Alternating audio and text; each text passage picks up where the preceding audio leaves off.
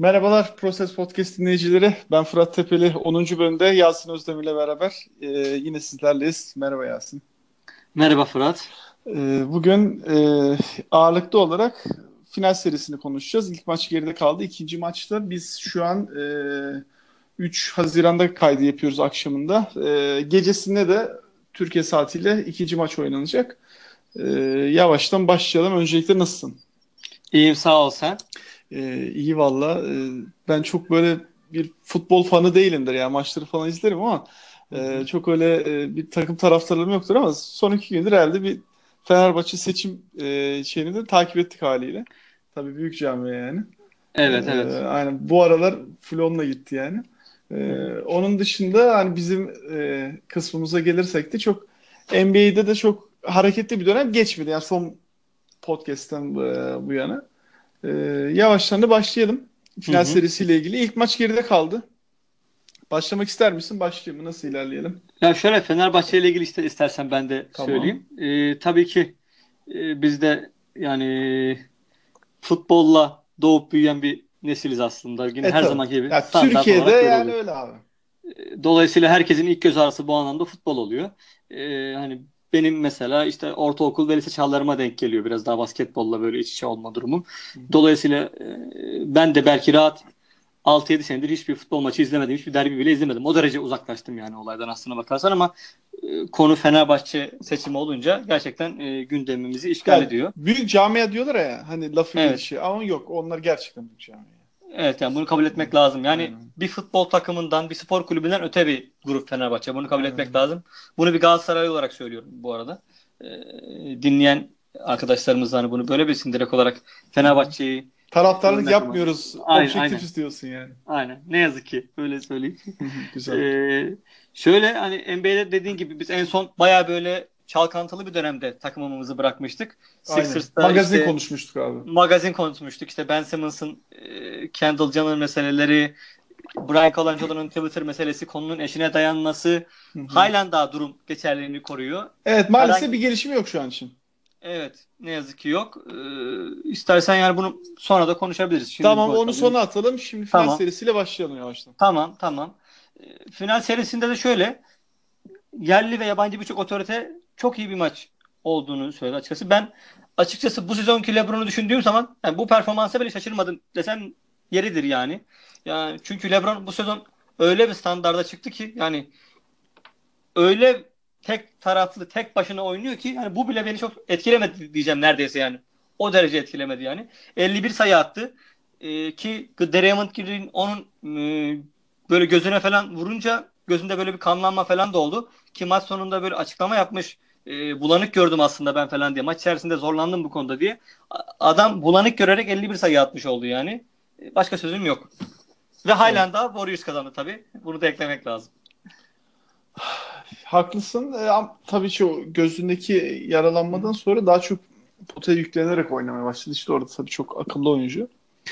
Ee, Üstad şeyde ilk maçı alırken ben biraz daha hani önceki Proses Podcast'te de biraz yine klasik benim tarzım geri biraz sert yorumda bulunmuştum. Yani hiç kesinlikle alamaz falan diye. Evet. Ee, sağ olsun J.R. Smith beni kurtardı o konuda.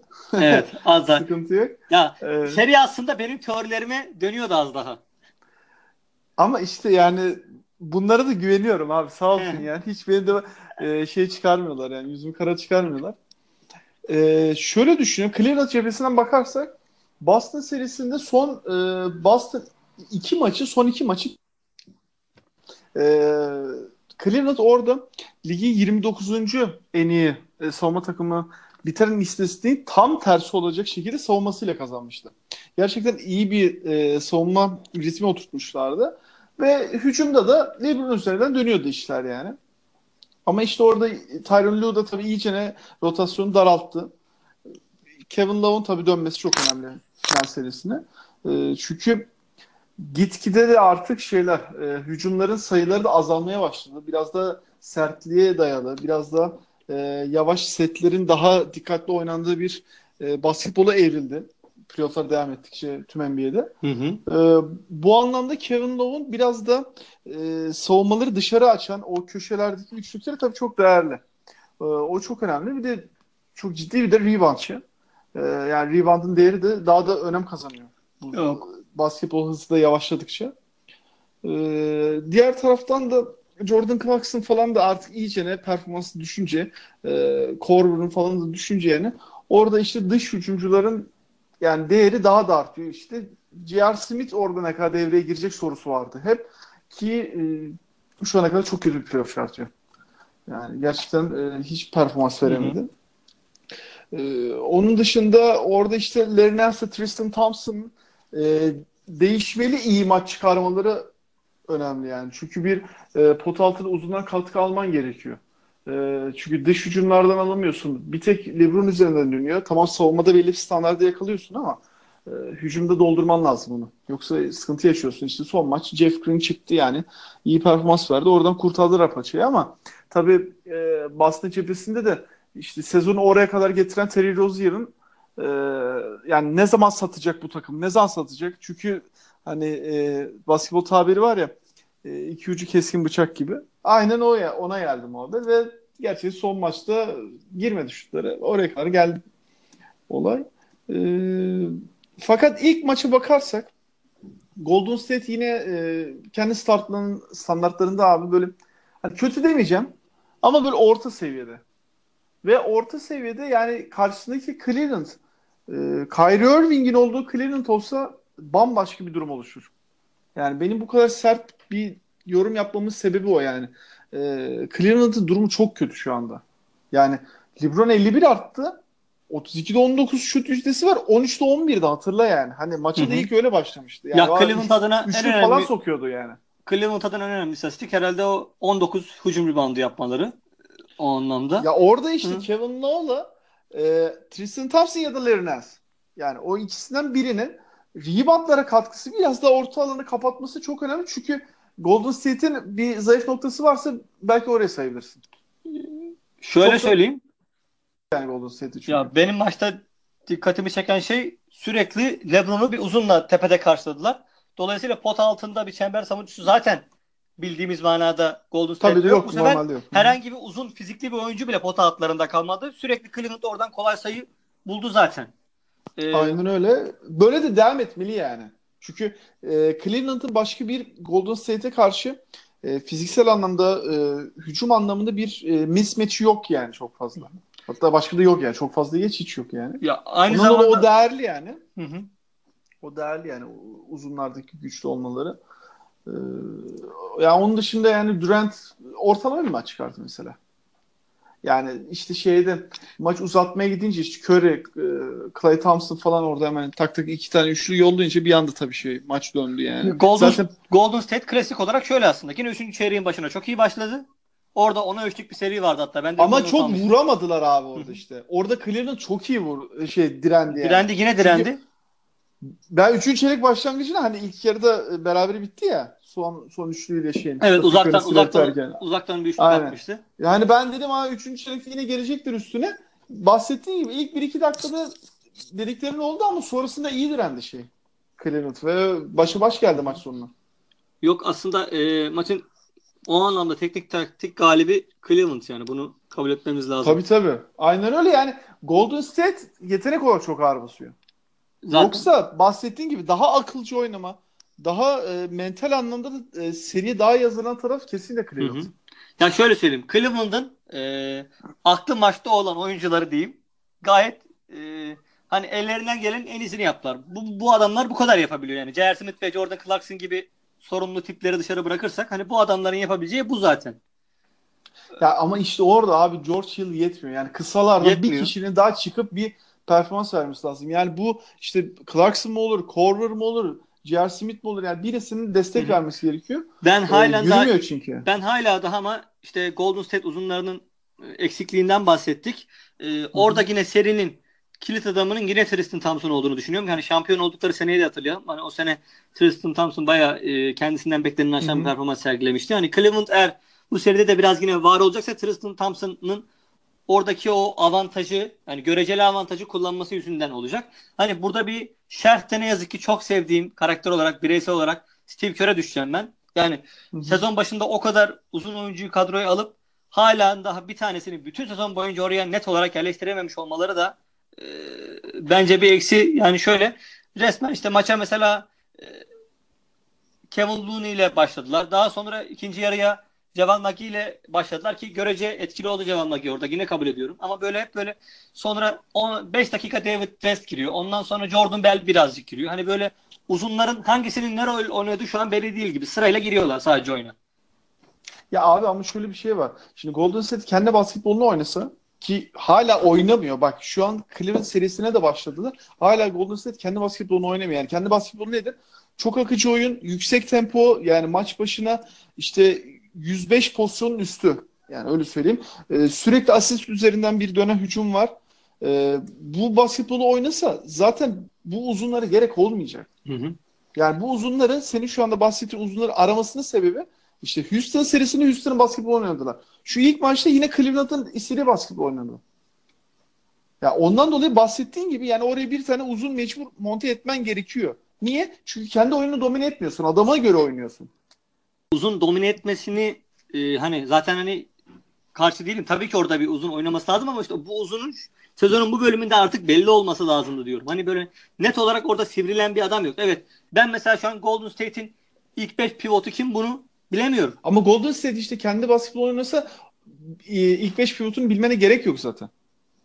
Yani zaten pivota gerek olmuyor çünkü e, uzunsuz oynuyorlar ya hani 5 kısaya dönüyorlar hatta öyle Hı. tabir edeyim. Hani ondan dolayı uzuna gerek ya, yok. Ama maalesef ya, oynamadıkları hem, için dediğin önemli yani. Ya işin Hamptons 5 tarafı tabii ki var ama hani bu Andrew Bogutlu dönemde bile hani Zaza'nın en azından geçen senelerde oynadığı dönemde bile bir uzun katkısı bu takım alabiliyordu. En azından tepeden e, oyun kurmaya yardım edebilecek, o pas akışını sağlayabilecek en azından. Burada aksatmayacak oyunu. E, bir oyuncu lazım. Şu anda bence ya pas o katkıyı akış, alamıyor. Pas akışı açısından bakarsan burada kadroda verecek tek adam David West. Yani o da yani, yani şu anda vücut ritmi olarak bu hızlı oyuna hiç uyum sağlayacak adam değil yani. Ama pas akışını bir tek o yapar yani. Yoksa Javel McKee falan bitirici yani. Jordan Bell bitirici. Hani ondan dolayı e, bu pivot sıkıntısını şu anda Hı-hı. haklısın yani böyle bir sıkıntı var Hı-hı. ve Cleveland orada ağır basıyor doğru diyorsun. Bunu minimize edebilmek için Golden State'in deparlı böyle koşa koşa oynaması lazım yani. Oyunu hızlandırdıkça çünkü o pivotun etkisi azalacak. Yani bu Tristan Thompson'ları falan sağdan siler o zaman. Doğal ee, olarak. Şöyle ikinci çeyreğin başında bir beş vardı. Dikkatini çektim bilmiyorum ama Sean Livingston, Stephen Curry, Clay Thompson, Patrick McCaw ve David West'lik beş vardı. Ben onu ultra mega böyle kısa bir beşti bu. Evet. Ee, onlar Cleveland'da da bu anda sahada Jeff Green'le Larry Nance vardı mesela onların karşısında. Hı-hı. Bu da benim dikkatimi çekti. Ki Larry Nance iyi performans verdi orada. Yani o dönemde Reboundlarda evet. falan çok rahat hareket etti. Hı-hı. Niye? Bahsettiğimize geliyor yani. Yani o, orada oyun temposu biraz Cleveland'ın istediği gibi. Yani Cleveland böyle maç başı 90-97 pozisyon arasında oynuyor. Hani Golden State'in 105 pozisyon üstüne çıkması lazım. Lazım. Bildiğimiz tabii. Golden State olması için. Tabii tabii aynen öyle. Hatta yani 110'ların da üstüne çıkıyor. O hani manyak bir beşer dakikaları var ya onların. Evet. Böyle delirdikleri yani. Oralarda mesela o tempoları zaten çılgın tempolar yani. Ee, ama konuşuyoruz konuşuyoruz. Öyle bir kadro var ki adamların elinde. Abi Houston'ın istedikleri oyunu oynadı. Houston'ı yine de elediler. Ya Chris Paul sakattı, şut girmedi. Ya, tamam da günün sonunda adamlar geçti abi. E burada da günün sonunda bakıyorsun. Ya abi işte J.R. Smith o salaklığı yapmasın. Ya tamam da sonuç olarak aldılar maçı yani. Yani bitti kağıt üstünde bitti bu kadar. Bir kağıt sıfır öndeler. bitti abi ve şu anda Cleveland'ın psikolojik durumu çok kötü yani. Hani LeBron'un e, yıllar içindeki psikolojik karakter anlamındaki gelişimi Hı-hı. çok önemli. Çok başarılı o konuda. Belki Hı-hı. kendini kurtarır ama takım çok düştü. Hani dediğim gibi yani orada Jordan Clarkson ya da J.R. Bu üçünden birine katkı vermesi lazım. Yani George Hill iyi kötü bir çıta koydu yani. Ortalama bir şey veriyor Hı-hı. sana yani. Tamam belki çok fazla bir şey değil ama ortalama bir şey veriyor ama başka katkı yok abi Ya ki işte hani maçı bence önemli olaylarına değineceğiz. George Hill'in son dönemde biliyorsun e, kaçırdığı bir serbest atış var orada yani. O da onu atsaydı maç başka bir yerlere gidebilirdi. Ya orası öyle ama bak son işte ha, tabii tek pozisyon üzerinden değerlendirmemek lazım. O da ayrı bir şey. Oyuncunun genel performansını ama. Ya haklısın ama yani son 30 saniyede kaçan faullere ben çok bir şey diyemiyorum. Yani, yani çünkü oradaki psikolojik baskı çok önemli. Ha diyeceksin ki abi adamlar kaç yaşında işte dünyanın en iyi liginde oynuyorlar falan ama öyle olmuyor yani. Yok öyle demek istemiyorum zaten. Evet.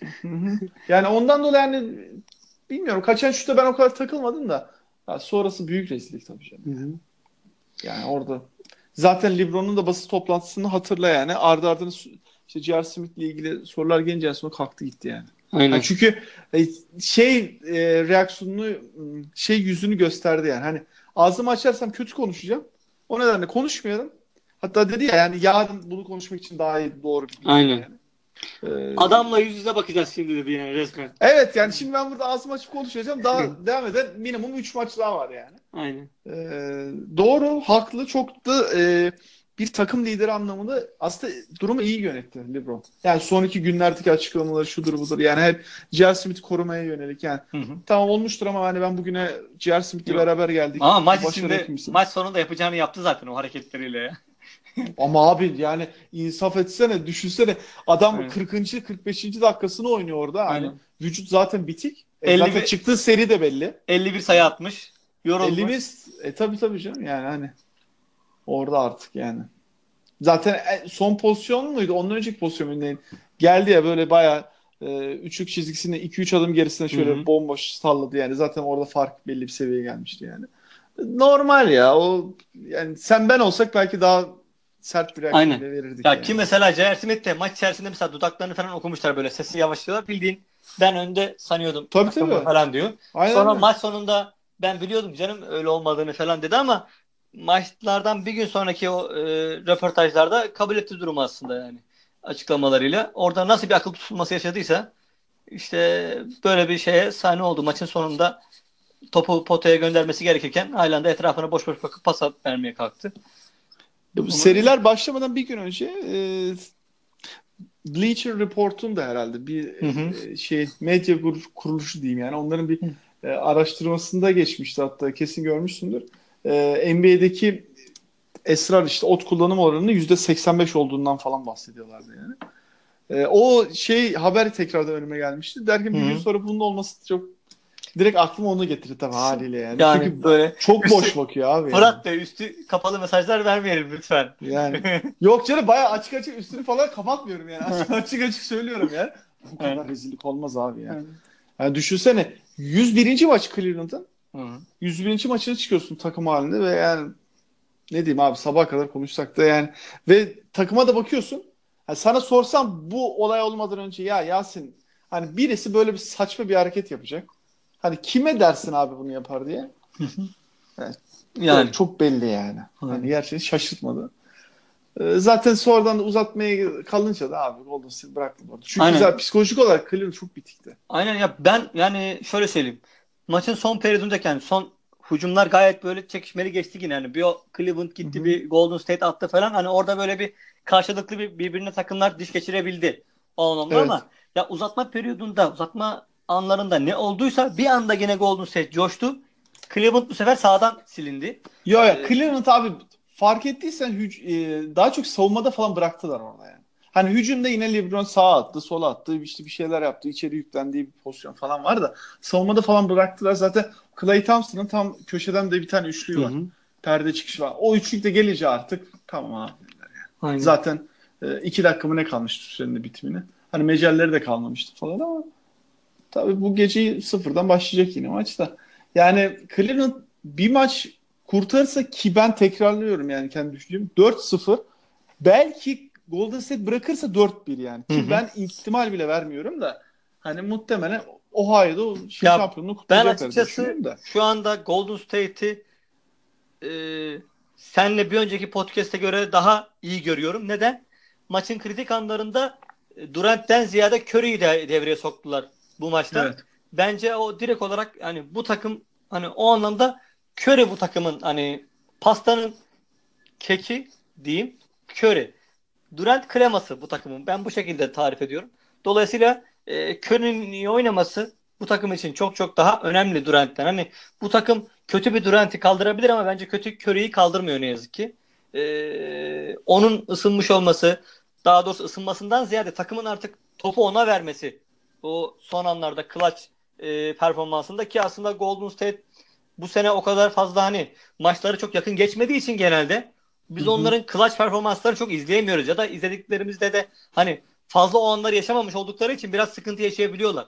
Hani final serindeki playoff'lardakiler aç ama normal sezonda bu takım böyle 10-20 sayı 10-20 sayı hep böyle son anlara önde girdiği için böyle dolayısıyla çok parlak bir clutch performanstan bahsedemiyoruz. Yani daha doğrusu bu anlamda bir onları değerlendirebileceğimiz bir örneklem yok elimizde yeter, yeterli sayıda. E, dolayısıyla hani Curry'nin tekrardan bu anlarda sorumluluk alması e, çok çok iyi. Benim onların ya, serinin bak, gidişatı açısından gördüğüm Bu kadarıyla. niye biliyor musun? Bak önceki programda bahsettim ya. Çünkü şu anda çok enteresan bir psikoloji içindeler. Şu anda NBA'de hiçbir takımın sahip olmadı. Hatta yani şöyle söyleyeyim son belki 10 yılda hiçbir takımın sahip olmadığı bir psikoloji içindeler. Yani kendilerine bu ligin çok çok çok çok üstün olduklarını farkındalar ve çok gevşek, çok lakayt bir psikolojiyle oynuyorlar. Yani hı hı. şu anda terbiyesizlik aslında yani şu oynadıkları basketbol. Hani ondan dolayı bahsettiğin gibi ya vurup geçiyorlar. Hani maç hiç e, sonra başa baş kalmıyor. Ya da abi e, karşı takım biraz diş gösterince, biraz üstlerine gelince bunlar da salıyorlar. Üf, aman neyse uğraşamayacağız'a geliyor yani. Bir dahaki yani, bu maçta sayı... bu maç gitsin abi. Biz günün sonunda şampiyon olacağız'a geliyor yani. Çünkü öyle bir psikoloji girdiler ve çok enteresan bir psikoloji. Şu anlamda hak veriyorum. Ee, bahsettiğim gibi bir e, insan grubu diyelim. Bir insan grubu bu kadar ardı ardına başarılara sahip olduktan sonra e, bu psikolojiye girmesi biraz da normal diye düşünmekteyim. Çünkü çekirdeği de bozmadılar. Yani hatta yolda bir de Durant'i de kattılar bu işin içine. Hani ondan dolayı artık çok gevşek davranıyorlar. Çünkü biraz sıktıklarında ki belli abi çok iyiler yani. Hı hı. Hani Curry üzerinden gitmesi de şu anlamda sana katılıyorum. Abi Curry'ne Durant'e oranla pas akışını daha çok sağladığı aşikar. Aynen yani, yani şöyle söyleyeyim. İzolasyon hatta, daha çok yürüyor. Aynen yani hangi oyuncunun handle'ı daha iyi desek tabii ki Curry'nin burada yani top hakimiyeti tabii. her zaman daha öne çıkıyor. Ve e, Curry biraz daha maç içindeki ritmi daha yukarı çıkartabiliyor. Yani bu takımda olması gereken şu. Her oyuncu finisher olacak abi. Yani kimse izolasyon oynamayacak. Hepsi bitirici olacak. Yani Hı-hı. hepsi hem pasör hem bitirici olacak yani. Hani e, Cleveland'ın şu an oynadığına birebir zıttının aslında olması Hı-hı. lazım. Ki e, şöyle söyleyeyim hani hani yine konuyu Philadelphia'ya bağlayalım buradan. Aslında Philadelphia ile Golden State'in bu anlamda oynadığı oyun birbirine çok benziyor. Ki zaten Tabii, Philadelphia'da bir anlamda Golden State'e örnek olarak zaten hep bir takım örnek alınarak yapılıyor genelde böyle şeyler. Ee, o dönemde de Golden State'in oynadığı oyun moda oyun olduğu için Philadelphia'da bundan etkilendi. Takımı bunun üzerine inşa etti. Ee, Golden State de Philadelphia'da e, nispeten diğer takımlara göre az pick and roll oynayan takımlar. Daha çok pas pa, e, üzerinden oynayan e, takımlar, top paylaşım üzerinden oynayan takımlar. E, hani her ikisi de e, toplam maç, e, toplam pas sayılarında ligin zirvesindeydi ki işte en son o Durant'in izolasyon maçlarına gelene kadar tabii ki. Gelene kadar. Orada tabii bizi bizde biraz tek farklı Joel Embiid üzerine. Embiid izolasyon. Ya tabii ki Golden State'in yetenek seviyesiyle Philadelphia'nınkini şu anda bir tutmamak lazım. O takım başka bir seviyede oynuyor tabii ki. Yani Golden State evet. başka bir seviyede oynuyor. Yok zaten bahsettiğim gibi yani sen Hı-hı. de söyledin. Yani hiçbir takım şu anda Golden State'in yetenek seviyesini de e, tekrarlıyorum yani yine Cleveland'ın istediği oyun oynandı. Yani Yok. maç sertlik üzerine gitti, ritim düştü falan ama hı hı. işte yine günün sonunda aldılar. E, bu maçı bilmiyorum abi nasıl gider ama hani şu çok belli oldu. Abi bütün seri Cleveland'ın istediği şekilde gitse bile Golden State şampiyon olacak. Yani bu çok dramatik evet. bir durum aslında. Aynen son diyorum yani adam bulanık gözle 51 atıyor. Görece diyorsun ki işte Cleveland istediği oyunu oynadı ama yine halen daha Warriors kazanıyor. Warriors kazanıyor aynen öyle. İşte e, bilmiyorum kısalarda nasıl bir performans gelecek ama e, orada bekleyip göreceğiz. İşte dediğim gibi yani bir maç yani iki, iki maç olmaz da çok çok düşük bir ihtimal bir maç Cleveland kısalarından katkı alırsa o günde Golden State çok ritimli oynamazsa o belki öyle kazanırlar abi. Ha bir de yani şeyden emin değilim. Şimdi LeBron'un şöyle iyi böyle iyi diyoruz ama abi şu anda 101. maçı oynadı. 102 oynayacak bu gece. Hani 103-104'te bilmiyorum ne kadar gidecek bu vücut. Yani yine 48 dakika oynadı bu geçtiğimiz maç. Aynen. Maç uzatmaya da gidince. O bu sezon o böyle tamamlayacak o anlaşıldı yani. Sakatlık bir şey olmazsa ama yazın nasıl dinlenecek, ne yapacak, e, yine vücuduna kaç milyon dolar yatıracak onu bilemiyoruz tabii yani. Abi ama şöyle söyleyeyim. E, Boston serisindeki kaçıncı maçtı? Beşinci maçtı. Boston öne geçtiği maç. Ha bırakmıştı yani. Zaten yorgunduk falan diye de açıklama yapmıştı ya.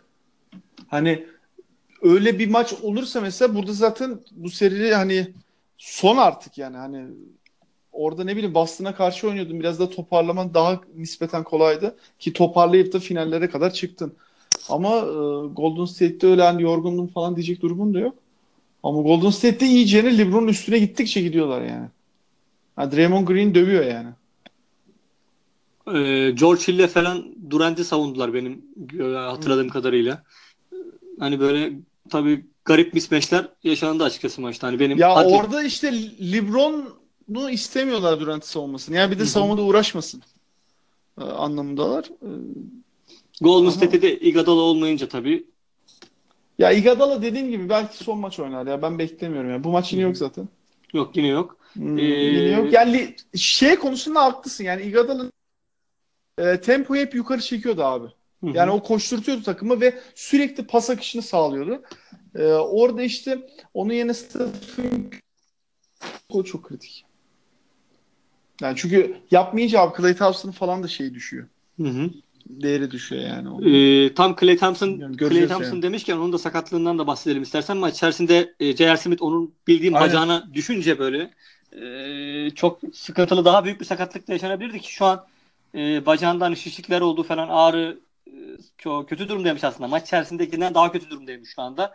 Tedavisi devam ediyor. Oynayıp oynamayacağı da maç saatinde belli olacak falan. En son benim okuduğum. Belli olacak ama tahminim oynayacak gibi. Hmm, Bence Haklısın. Ee, muhtemelen Iguodala oynamayacak. Klay Thompson oynayacak gibi duruyor. Ee, yani o oynaması bench'ten kimi çeker de bilmiyorum. Hani muhtemelen Sean Livingston çekecek. Yani o zaman herhalde şeyi, şeyi iki numaraya mı çeker? Stephen Curry. Ee, Yani ikisini beraber iki kısa olarak oynatır zaten. Hı. Maç içerisinde oynattığı Oynatır. şekilde. Ee, onun Hı. haricinde hani konuşmamız gereken bence şu son çeyrekteki Kevin Durant LeBron pozisyonu var. İlk önce Durant'e hücum faal çalınıp sonra savunma faaline LeBron'a çalınan pozisyon oldu. Çok tartışıldı o Evet. pozisyon biliyorsun. Ee, aslında hani orada zaten e, sınırlı alanın dışındaydı ayakları. Dolayısıyla hani çok doğal anlamda tartışılacak bir şey yok ama herhalde hareketli savunmaya orada e, çalındı faal. Ya zaten orada hakemlik anlamında çok zor pozisyonlar o tarz pozisyonlar. Çünkü bir anlık cereyan ediyor ya. Yani tekrarını izlediğinde bile insan tam şey yapamıyor. Karar veremiyor yani. Hareketli mi değil mi falan. Yani apaçık orada sabit durmuyorsa o anda pozisyon almaya çalışıyorsa Hı hı. savunmacı zaten hani karar vermek zaten zor. Ya ki bence LeBron'un Yani bir orada- dezavantajı var. Ayakları çok büyük. Bir de öyle bir şey var. Yani adam kendisini Hı. kaçırana kadar e, o da bir şey yani. Başka bir oyuncu olsa o hamleleri yapamayabilir bile. Haklısın, Ee, haklısın. Ama yani dediğim gibi ben çok da şeye Hı hı. takılmıyorum artık hakemlere. ya. Yo ben Yani şöyle söyleyeyim. Bu hakem performansı bak son 2-3 yıldır böyle devam ediyor. Hatta Hı hı. bu sadece bu yılın değil. Avrupa'da herhangi bir ligde olsaydı kavga Hı hı. çıkmıştı. Ağır kavga çıkmıştı. Yani Amerika bu konularda çok şey aklı selim davranıyor yani. Ben de bu konuyla ilgili şöyle bir şey söyleyeyim. Ben de yoğun e, çoğunlukla son zamanlarda da Atletik diye bir web sitesi var. Onu okuyorum. Hatta Aha. paralı ödeme yani yapıyorsunuz. O şekilde okuyorsunuz. Biraz daha işte bu e, yazılı basına yeni hava katmaya çalışan işte reklamsız işte tıklanmanız için galeri falan oluşturmayan sadece düz yazı olarak okuyabileceğiniz güzel yazarların da olduğu bir web sitesi. Onun Cleveland yazarı bugün bir yazı yazmıştı. E, yani bugün değil daha doğrusu ama bu birinci maçtan sonra. Orada şey söylüyor. Bir tane oyuncu söylüyor ama hani ismini vermiyor. Bir tane Ka- Cleveland Cavaliers oyuncusu diyor. Hakem listesinin olduğu kağıda bakmış maçtan önce. İşte Ken Mauer, Ed Malloy ve Tony Brothers. Tony Brothers zaten efsanedir bu anlamda. Demiş siz bize dalga mı geçiyorsunuz ya demiş yani. Başka bir hakem bulamadınız mı gibi adam o an tepkiler vermiş. Yani dolayısıyla bu hakemlerin algısı bile zaten oyuncuların üzerinde böyle. Siz bu şekilde algıya sahip olan hakemleri bir de getirip maçın yönetimine verirseniz yapacak bir şey yok. Dolayısıyla hakemlerle oyuncuların ilişkilerini böyle düzeltemezsiniz.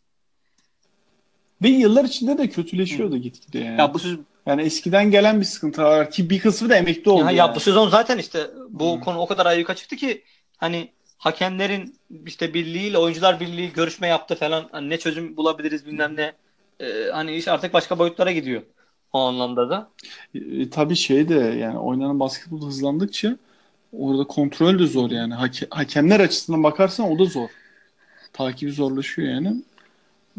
Orada bilmiyorum. Şu an için ama bir kural değişti. Herhangi bir yaptığım bir şey de görünmüyor yani. Yok. Yok piyasada. Ya bu zaten bu pozisyonların tekrar izlenebilmesi olayı zaten bu eksiklikler içindi. Ki bu pozisyon Evet. üzerinde bakarsan bu teknoloji işe yaradı. Bunu kabul etmek lazım. İşte orada yine tabii Clear'ın cephesi farklı düşünüyor da e, ben de ama sana Hı hı. katılıyorum yani.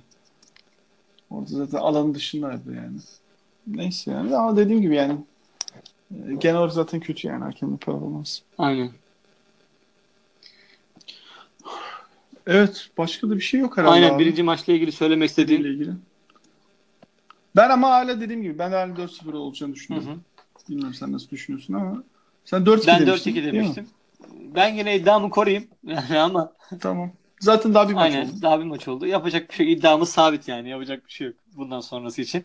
Peki. Ee, Ee, onun dışında finallerle ilgili vaziyet bu. Ee, Philadelphia cephesinde ise çok e, işte Proset Podcast'ın başında bahsettiğimiz gibi yani çok bir değişim yok ama e, içten içe de kaynıyor ortalık. Biraz da beklenti de oluşmaya başladı. Ee, yaklaşık yani Hı hı. 72 saatleri falan geçti tabii. aynen baya baya üzerinden Yani. geçti. Ya biz tabii şöyle. Ya 4 4 mü 5 gün mü oldu? 5 gün Hı hı. oldu herhalde değil mi? e, Sanırım o civarlarda bir şey oldu ve hala da ortada bir şey yok. Ee, zaman da kaybediliyor. çarşamba günüydü zannedersem olayın çıkması. Geç. Bugün Hı hı. pazar günü, pazar akşamı biz yayın yapıyoruz. Ee, işte 5 gün Hı hı. olmuş desek. Şöyle ee, hala da ortada Yani- bir şey yok. kapalı kapılar ardında e, Colangelo'nun bu tweetlerin karısına ait olabileceğini kabul ettiği fakat işte benim haberim yoktu Evet. gibi açıklamalar yaptığı söyleniyor. Onun haricinde bir tane yöneticinin takım içerisinde kovulmaması yönünde çok baskı yaptığı söyleniyor. Hatta bu direnci ona bağlıyorlar. İşte bu orada bu yönetici kim acaba?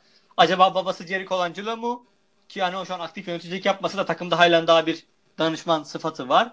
Onun haricinde Scott O'Neill ismi takımın hani CEO'sunun ismi geçiyor Hı hı. bu isim olabileceği yönünde. Ee, Ki ağırlıkta da Aynen. ismi geçiyor. ki Scott O'Neill Yani. dediğin gibi e, çok önemli bir yöneticidir aslında bu NBA camiasında işin işletme tarafıyla, business tarafıyla ilgilenen yöneticiler arasında. Philadelphia'da e, Madison Square Garden'ın CEO'su olarak hani oradan transfer olarak gelmişti. Şu anda da e, Joe Harris ve ekibinin sadece Philadelphia takımı sahibi değiller. Joe Harris ve e, arkadaşları. Aynı zamanda imza İngiltere Premier Ligi'nde Crystal Palace'ın Premier Lig'de mi artık Championship'te Ship'te mi bilmiyorum. Ee, Crystal Palace hatta o kadar şu an futboldan uzaklaştığım acayip çıkıyor şu anda. Ee, Crystal Palace'ın da sahipleri bu ekip. Aynı zamanda e, buz hokeyi takımı var. New Jersey Devils. Onun da Aynen sahipleri öyle. bu ekip. Bu bütün Hı hı. takımların CEO'su Scott O'Neill. Ee, dolayısıyla hani bu takım sahipleri için de önemli bir adam. Dolayısıyla ondan böyle bir şey geliyorsa onun sözünü dinleme eğiliminde olabileceklerini ben düşünüyorum.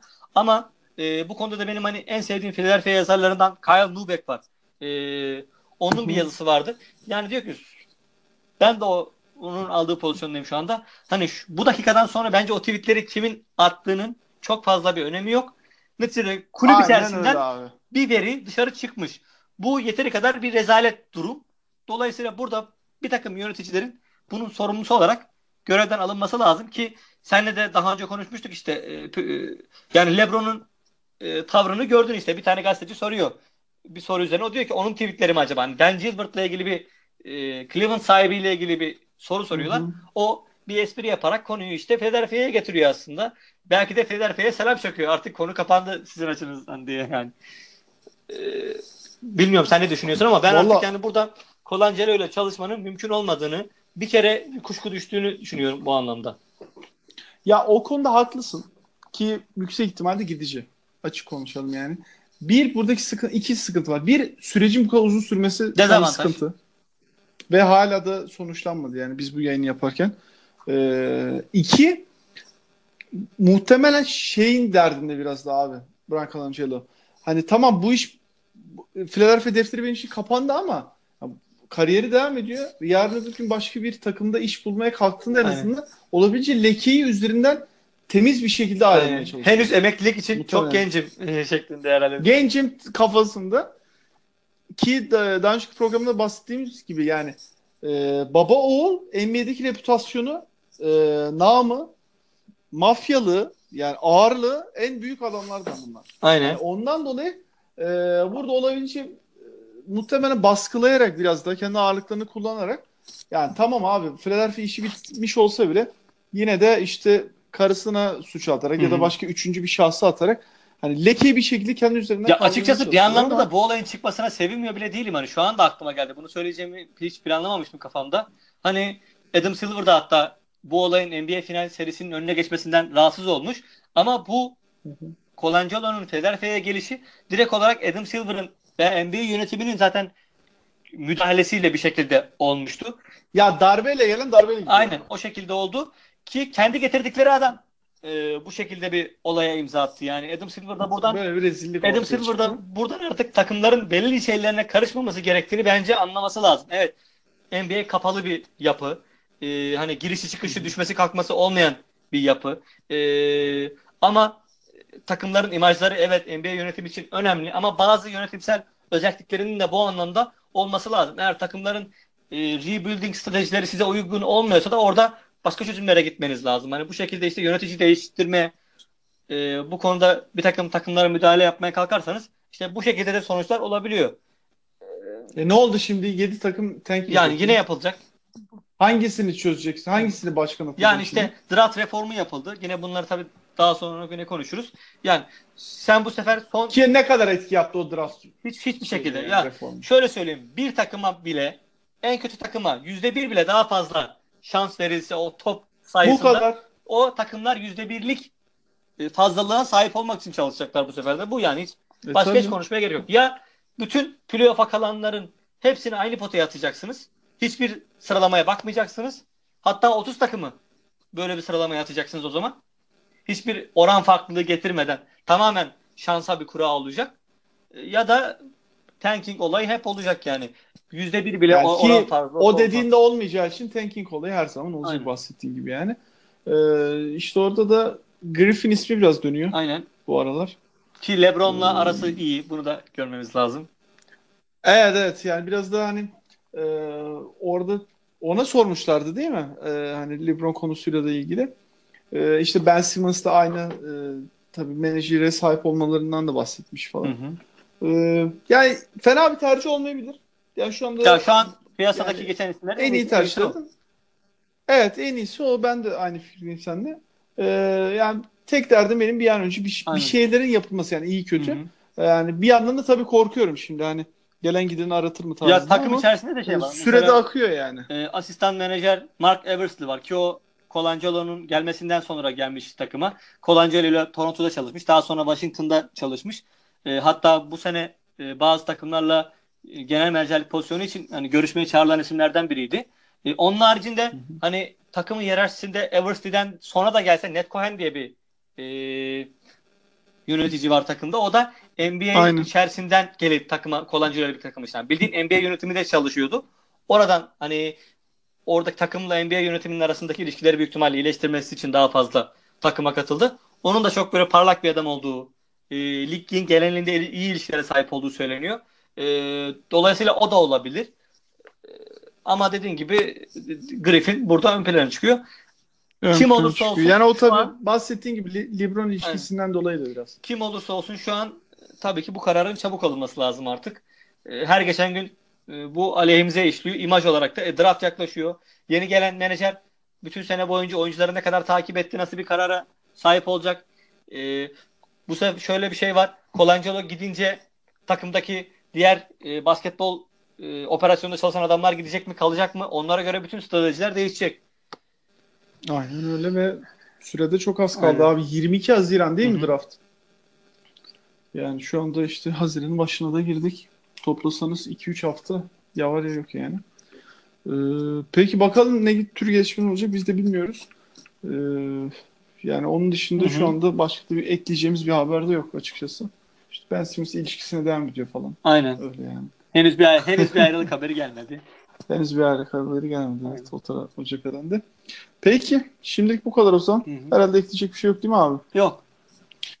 Ee, yani ileriki programlarda yine filan serisi konuşacağız. Aynen. Biraz draft draftta artık yavaştan konuşacağız. Draftla ilgili bir program yapacağız elbette. Evet. Ee, bakalım bir menajer işi de sonuçlanınca tabii onun üzerine de Aynen konuşuruz. onunla ilgili bir acil hatta bir Ee, olursa 5-10 dakikalık bir bölüm bile yapabiliriz yani hiç fark etmez. Aynen öyle yani bir ara bölüm tarzında belki yapılabilir. Hak- haklısın yani.